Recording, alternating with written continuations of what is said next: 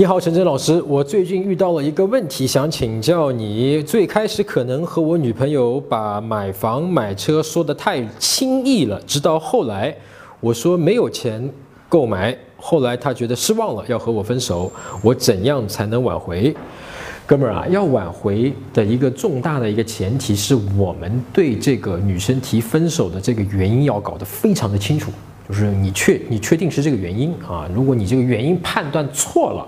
那么后面的所有都是假的，对吧？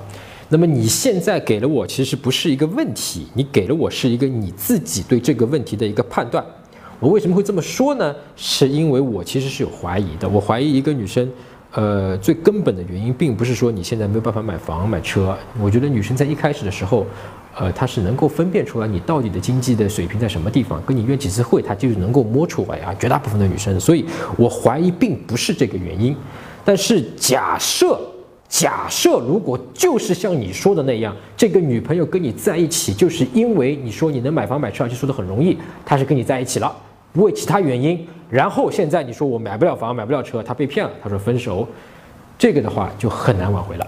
不过话说回来，为什么要去挽回呢？这个女生是为了车和假设像你说的那样的啊，你给我描述这个世界的啊，这个女生是纯粹就是为了车和这个房。